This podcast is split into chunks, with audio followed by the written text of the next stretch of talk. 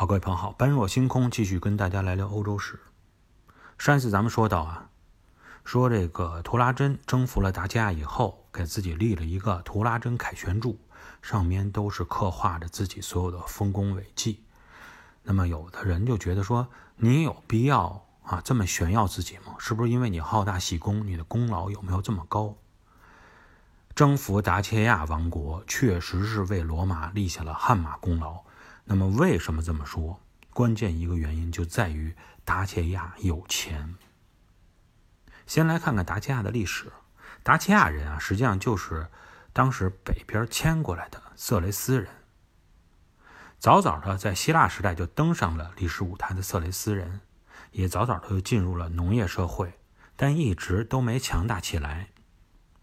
沉寂了数百年以后，然后他们呢，逐步的看有这些蛮荒之地呢。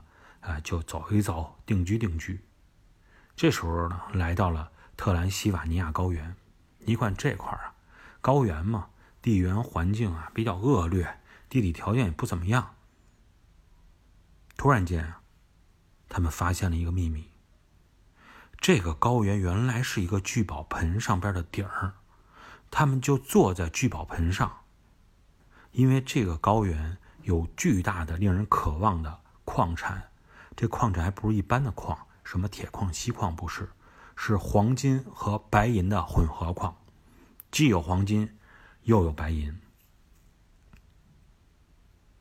这时候，他这个达契亚人就太开心了，那基本上就是随时都可以拿钱来花呀。你坐在聚宝盆上，还有什么说的呀？我们现在说达契亚所说的这个，现在他们所占据的。这个特兰西瓦尼亚高原究竟黄金和白银的储量有多少？不能用具体的数字来说话，就给大家做一个比喻：开采了两千年，直到今天，上边有一个山叫阿普尼亚山，它上面的矿脉里边的黄金白银现在依然在开采，罗马尼亚依然的黄金白银的丰富的产出国，可见这是多么大的一个聚宝盆。那么在罗马时代，那个时候产出的情况是多少呢？那个时候就提炼手段比较落后啊，矿产的这种冶炼也比较落后的情况下，大概黄金啊能够产出了一百五十吨，白银达到了四百五十吨，可见多么诱人啊！金灿灿的黄金啊，这白花花的银子，图拉真。征服达契亚，实际上原因也在这儿，就是因为他太富有了。在征服达契亚以后，给罗马带来了一百五十吨这个黄金，四百五十吨白银，罗马整个全城沸腾。你说他能不是丰功伟业吗？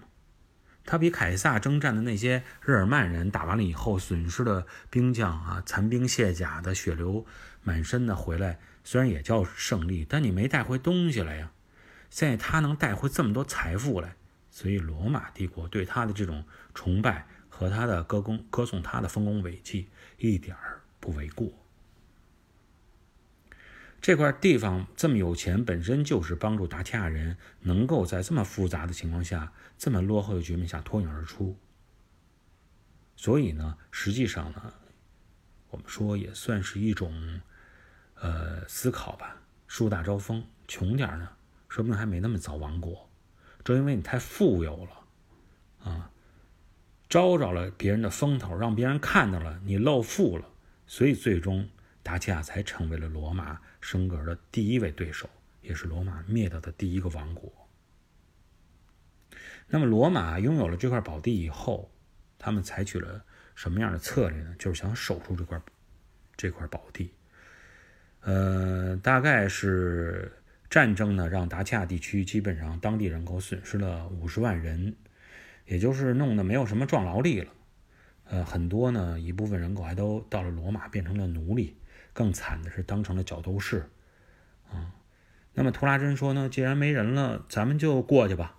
罗马人过去，那儿有钱有地，啊，去那儿生活，鼓励退役的老兵，还有包括罗马那些平民，就往这个达契亚地区去迁移。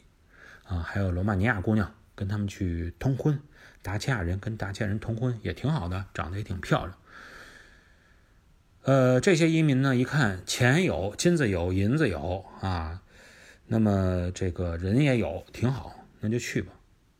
但是当然也想一个问题啊，说，哎，这都有是没问题啊，金子有，银子有没问题，吃饭怎么办啊？能种地吗？那块儿，到那儿一看，还真不错，不但能种地，而且土地比较肥沃。罗马尼亚这个地方啊。大概是处于这种温带大陆性气候，纬度相对来说比北京高一些。要说跟中国比呢，大概就是中国的辽宁省的那个纬度，而且它呢特点是身处内地内陆，降水呢没有那么多，一般平均年降水六百毫米左右吧。啊，但是这个降水量，我们要了解地理的朋友们就知道，支持点种植物。啊，畜牧业的存在是没有什么问题的。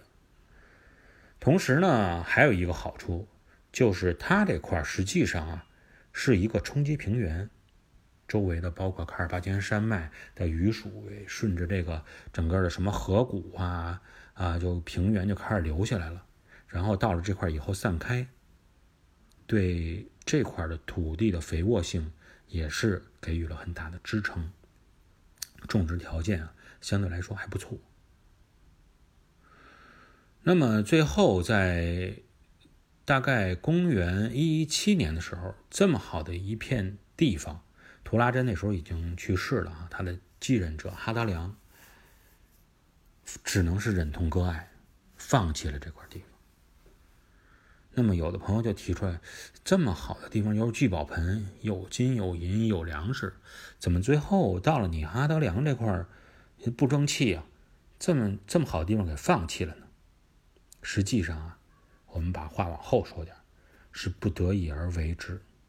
这片土地确实是比较诱人，但是这片土地实际上还有一个很重要的难题，就是在东北方向的游牧民族对这片土地侵扰依然存在，给罗马造成了很大的威胁。嗯，这个远方的咱们先不谈，后边的事情咱们先不谈啊。咱们先说一说，当放弃这块以后，他们最终呢也是不得已说图拉真大桥也就不要了。那么从远处过来的这些游牧民族，最主要的一支就是塞尔马提亚人，经常的骑着马过来骚扰一通，啊，对罗马帝国造成一些。很大的压力。除了这些游牧民族以外，罗马人放弃这块还有一个原因，就是他们发现啊，又有一个敌人出现了。